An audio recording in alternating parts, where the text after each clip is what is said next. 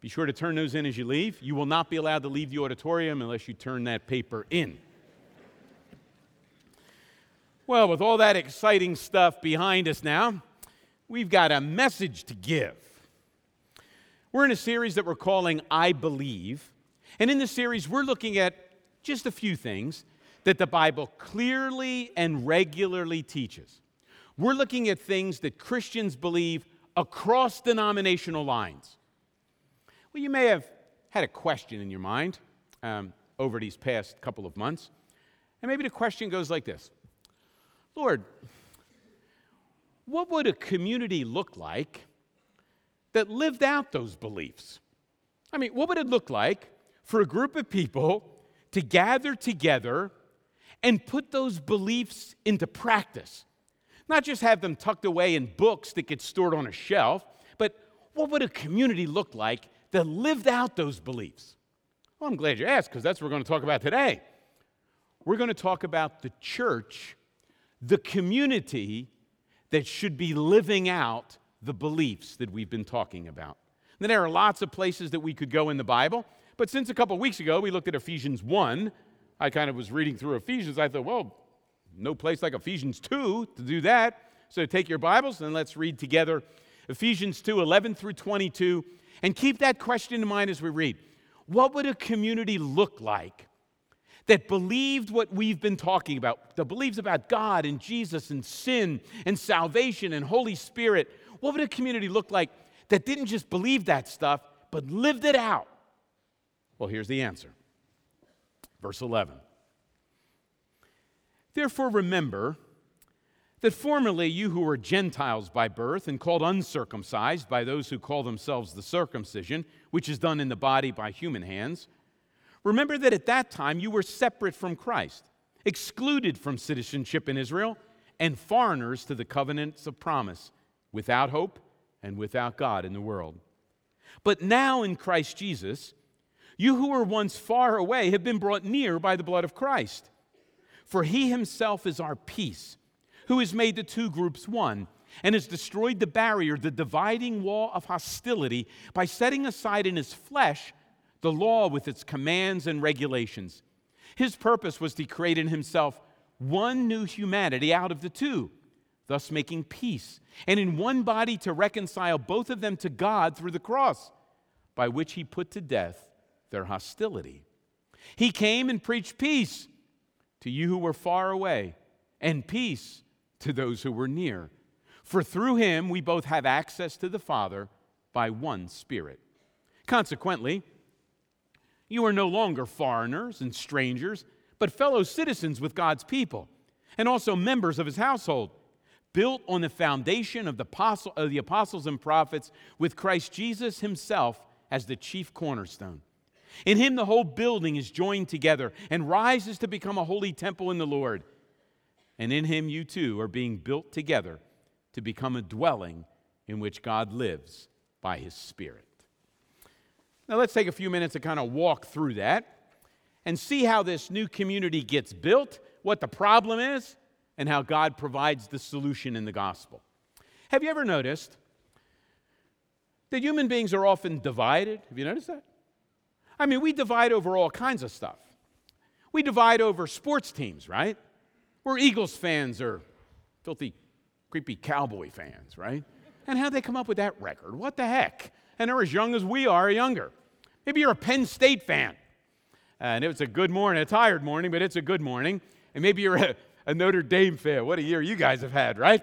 Um, we divide over sports. We divide over politics, don't we? Uh, yeah, Republican, Democrat. We're still living through the uh, aftermath of that um, fiasco. And we often live divided on money. We divide on issues of personality. We divide on jobs, whether you're blue collar or white collar. We divide over almost anything you can think about. We divide over address. We divide over state. We divide over education. We divide over all kinds of stuff. Division is normal ever since Genesis 3 when sin entered the world. Well, what's the problem? What's underneath the division? Well, Paul told us in this chapter. Here's what he says The problem is enmity. there's this dividing wall of enmity. Now, my guess is you don't use the word enmity too much these days. Enmity, in a lot of ways for us, is a euphemism, right? A word that sounds better than what it really means. You know what enmity means? Hate. There's a dividing wall of hatred between us. And it doesn't take long for you to look at people that are a little different than you and not just to say in your head they're different. Pretty soon they're wrong. They're not just wrong. You despise them. And let's be honest, it doesn't take much before you hate them. And we lob verbal grenades. Actually, in some places, given some division, people lob literal grenades, don't they? Division. It's all over the place. Now, how does division happen? Well, let me give you kind of a thumbnail sketch. We're going to come back to this in a few minutes. Let me give you a thumbnail sketch how it works. We look around at our lives, we look inside and outside. We look at things that we're good at, things that we like, things that we have, people that we know, networks that we're part of, affinities that we practice. We look at who we are, what we like, what we have, and automatically we elevate and promote who we are, what we have, how we're wired to a higher position than people who don't have those things. But then to make ourselves feel better, we wind up make, crafting our identity, who we are, we craft it on the basis of the good things that we have. So it's not just that you teach for a career, your identity is, I'm a teacher. It's not just that you're an Eagles fan. Now, part of your identity is being an Eagles fan. It's not just that you occasionally vote Democratic or Republican. Now, to your core, you are a Democrat. You are right wing.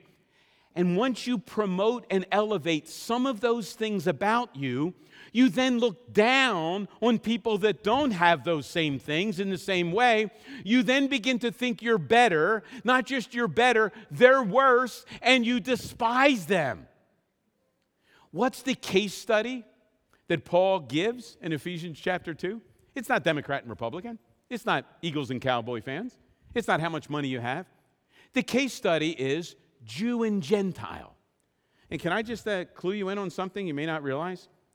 If you think the animosity and the enmity between some Democrats and Republicans these past few weeks or past few months, if you think that's horrendous, you ain't seen nothing until you've learned about Gentiles and Jews back in Paul's day. They literally hated each other. Why did they hate each other? Well, the Jews very quickly began to feel superior. And just like, the, just like the game we play, they took something good, right? They took God's word. They took the revelation that God gave to them and they kind of promoted that. And they looked at the Gentiles that didn't get God's revelation. They began to think, well, we're a lot better than you are. You guys are terrible. They, they despised them, they hated them. Notice God's original plan, He gave the revelation to the Jews so that they would be the light attracting the nations.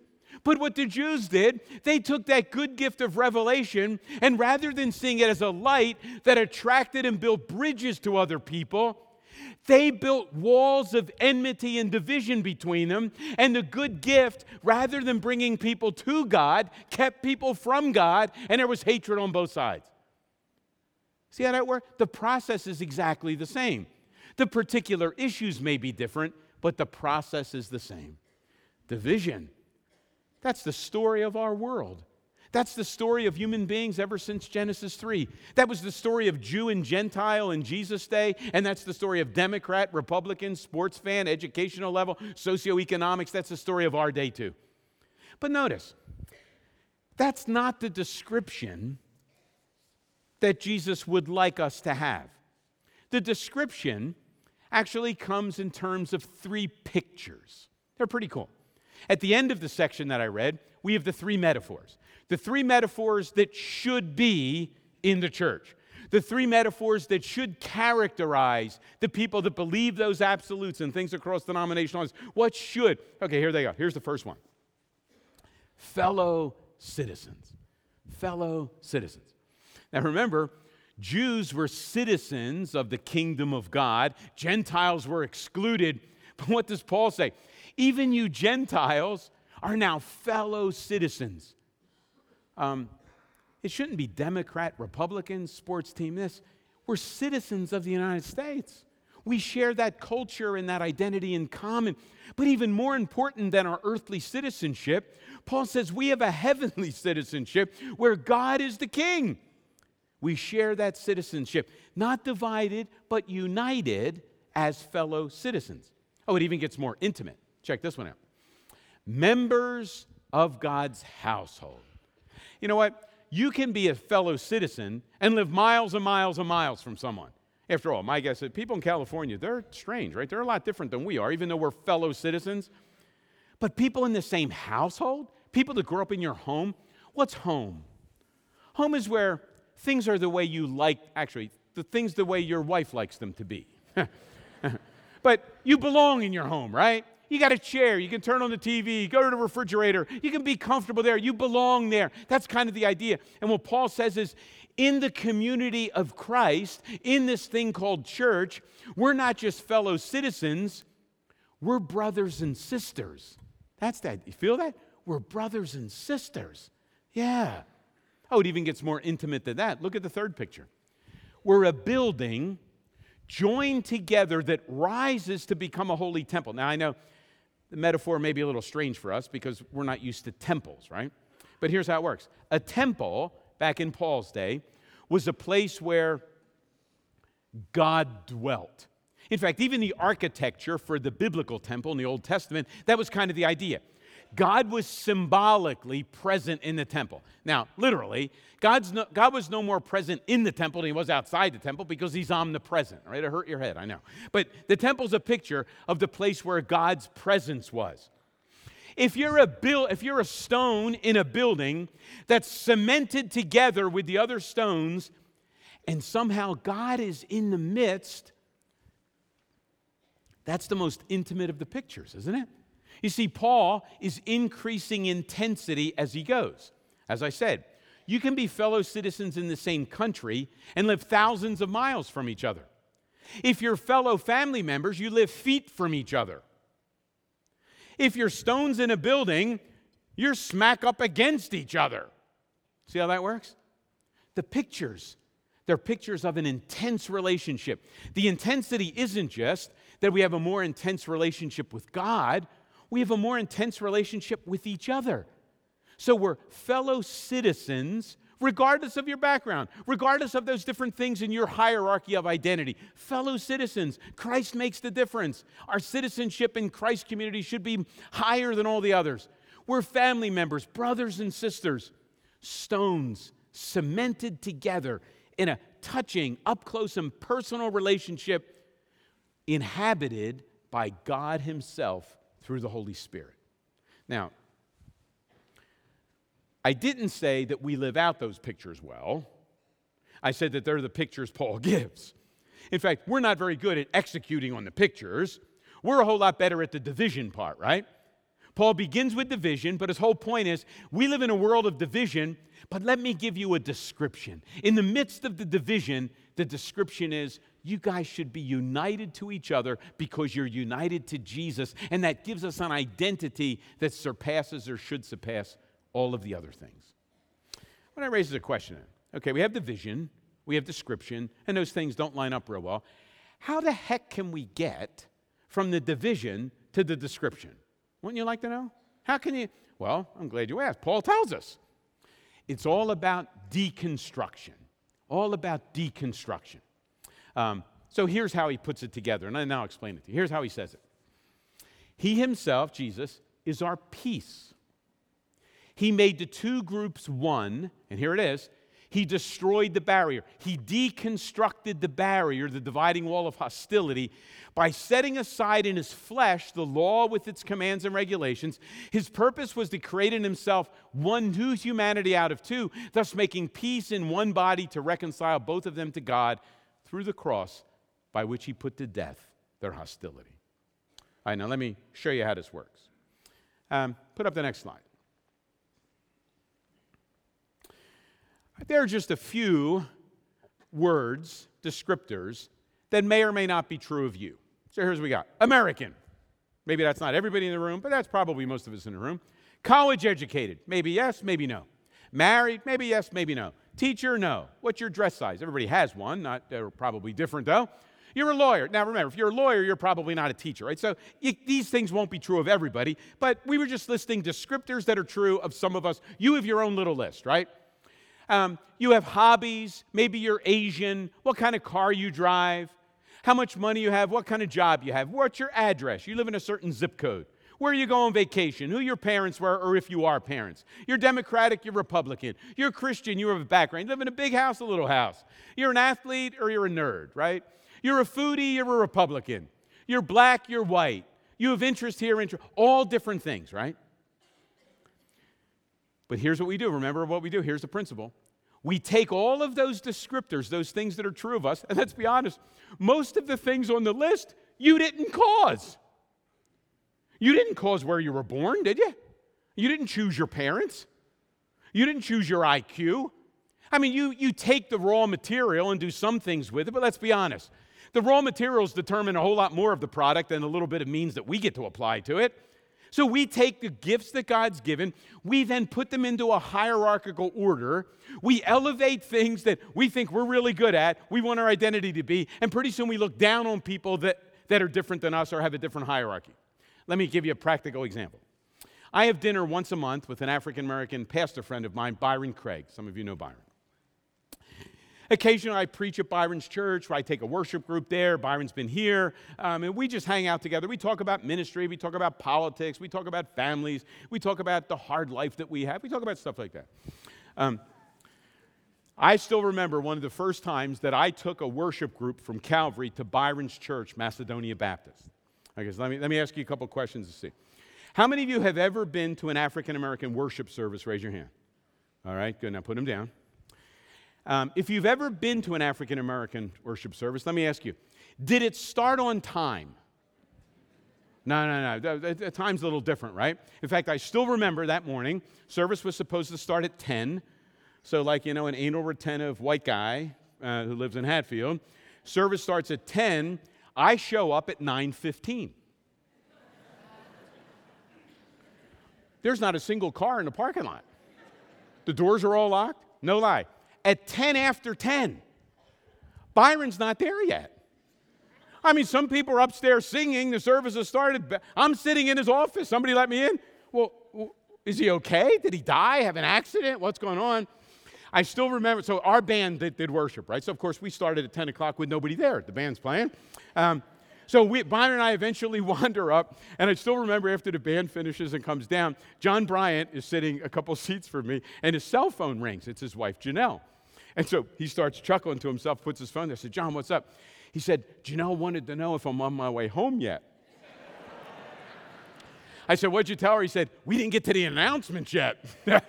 yeah, so if the service didn't start on time, it's not going to end on time either. So let me ask you all, right? Uh, most of you kind of, you know, suburban, most of you white people. If it starts at 10, what time should it be over? 11. Here it would be 11:05. We have a 65 minute service. That gives us a little space to kind of tick you off, right? But if it starts at 10, now if you've been to an African American worship service, if it starts at 10, what time does it end? Oh, well, when everybody's done, right? What do you mean? But now, here's how it works, right? Is there anything wrong with white worship? No. Anything wrong with African American worship? No, it's great. But isn't this what happens? Some white folks attend that African American worship service, and it's two minutes to 10. And they're sitting in their seats and nobody's there. It's 10:05. And people are beginning to wander in and they do stuff like this. And after the service gets going, it's now 11:06 and they're doing this. and they make those white people tisking sound. Tish, tish. Right? Right? And then it's not a long stretch from that to do this. How irresponsible. How undisciplined. They lied. They said it was starting at 10. It's got to be over at a decent hour. They lied. How unspiritual. This is unchristian. This is terrible. No wonder we have such problems in the African American community.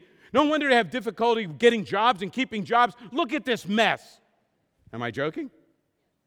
What do the African American people at the service say? Why are these white people so uptight? oh, yeah, but then it gets how unloving can they be? More interested in the numbers on their watch than they are in worshiping God and being with brothers and sisters singing and praising together. See what we do? We take something good from the list, something good.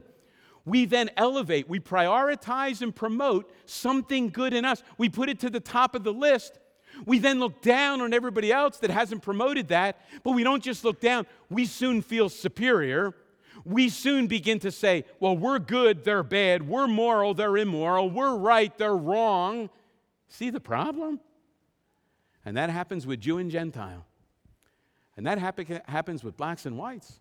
And that happens with Asians and islanders. And that same thing happens with Republicans and Democrats. And the solution is given us right at the end of Ephesians chapter 2. Listen to what Jesus said. Paul destroys it all, right? Here's what he says in verse 17. Imagine the shock to the Jews and the Gentiles. Jesus came and he preached peace to you who were far away. Question Who was far away? Who were they? They were the Gentiles, far away. But notice what Paul says Jesus came and he preached and brought peace to you Gentiles who were far away.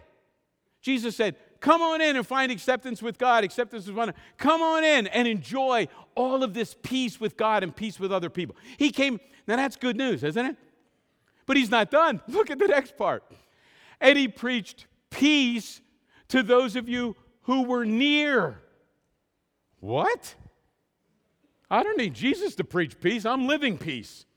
I have God's law. I'm keeping God's law. I'm good. Paul would say, and Jesus would say, you're not good, you're deluded. Because just as those that are far away need Jesus to bring peace to them, those of you that think you're moral and good, you need Jesus to bring peace to you just as much as they do. In fact, maybe those of us that think we're close need to hear that message more because we're tempted to trust our performance and our record more than trust the gracious, gracious provision that Jesus gives. See how the solution comes? We live in a world of division. And where does that division and enmity and hatred come from? I just showed you. We take a list of the good gifts that we have, the things that we do well, all of those things. We pick and choose a few of them that make us look good, right? We then promote and elevate that good thing to the top of the list. We then feel superior to other people that promoted something else. We then feel superior to them. We despise them. We hate them. We separate from them and divide. And Jesus comes and says, I bring peace to those of you that are far and peace to those of you that are near. That whole wall thing is completely destroyed because everybody needs the gospel that I bring, Jesus says. No one in reality is closer than anybody else. The gospel humbles us. But the gospel also constructs. There's deconstruction. All of that hierarchy that we've built is destroyed. And the gospel affirms and builds us up because Jesus is all we need to find peace with God and peace with each other. Nothing else. You've heard me say this until you're sick of hearing me say it. I just hope it sinks into you and to my heart too anybody can come. At humble, that's humbles, right? We say, anybody can come who's like me. No, no, no. Anybody can come. Everybody who comes comes exactly the same way through Jesus Christ. Those that are far away come through Jesus. Those that are near come through Jesus. The dividing wall of our little hierarchical games has been destroyed. Everybody comes through Jesus. So, how does that fit with our chart? Well, here's the picture at the end. You still have a long list of really good things about you. Some of you have a Myers Briggs profile that's like this. Others of you are really self disciplined like that. Some of you are generous and gracious, and others of you are detail oriented and follow through. Some of you are wealthy, and some of you not so much. Some of you have PhDs and you're highly educated, others of you didn't graduate high school. But you know what? All of that needs to fade into the background because Christ Jesus, the cornerstone, needs to be in the foreground. And if Jesus is in the foreground, and all of that hierarchical barrier, enmity stuff that we play, if that goes to the background, we can then stand together and say, We're fellow citizens. Jesus is our King. We're brothers and sisters. Jesus is our older brother, and God is our Father. We're stones built together and crafted by the Spirit, put together, cemented to each other as different as we are, but we're more alike than we are different because Jesus Christ is our cornerstone. In the midst of a world that likes to play with superficial differences that cause division, we have a substantive unity that comes because of the gospel. And we've got the responsibility in this divided culture to live that out, friends. And the darker the night, the brighter the light. Let's stand and pray.